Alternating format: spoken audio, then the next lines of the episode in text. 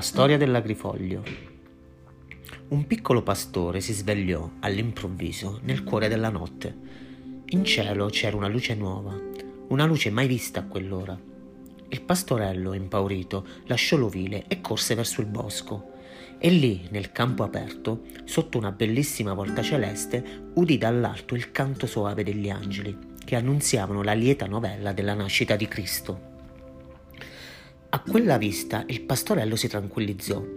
Intanto cominciava a sopraggiungere molta gente e tutti, a passi affrettati, si dirigevano verso una grotta. Dove andate? chiese il pastorello. Non lo sai? rispose una giovane donna. È nato il figlio di Dio. È sceso qua giù per aprirci le porte del paradiso. Il pastorello pensò di unirsi alla comitiva. Anch'egli voleva vedere il figlio di Dio. A un tratto si accorse che tutti recavano un dono, soltanto lui non aveva nulla da portare a Gesù. Triste e sconvolto, ritornò verso le sue pecore. Non ho nulla, nemmeno un fiore.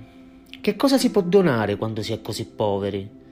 Mentre pensava queste cose, i suoi piedi nudi furono punti da spine. Ai! esclamò e si fermò a guardare in terra. Oh, un arbusto ancor verde! È una pianta di agrifoglio, dalle foglie lucide e spinose. Il coro di angeli sembrava avvicinarsi. C'era tanta festa attorno. Come resistere al desiderio di correre dal santo bambino, anche se non si ha nulla da offrire? Ebbene, il pastorello prese il ramo di agrifoglio e si avviò alla divina capanna. Quello era il suo omaggio.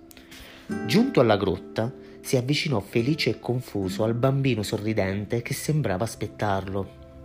Ma che cosa accadde?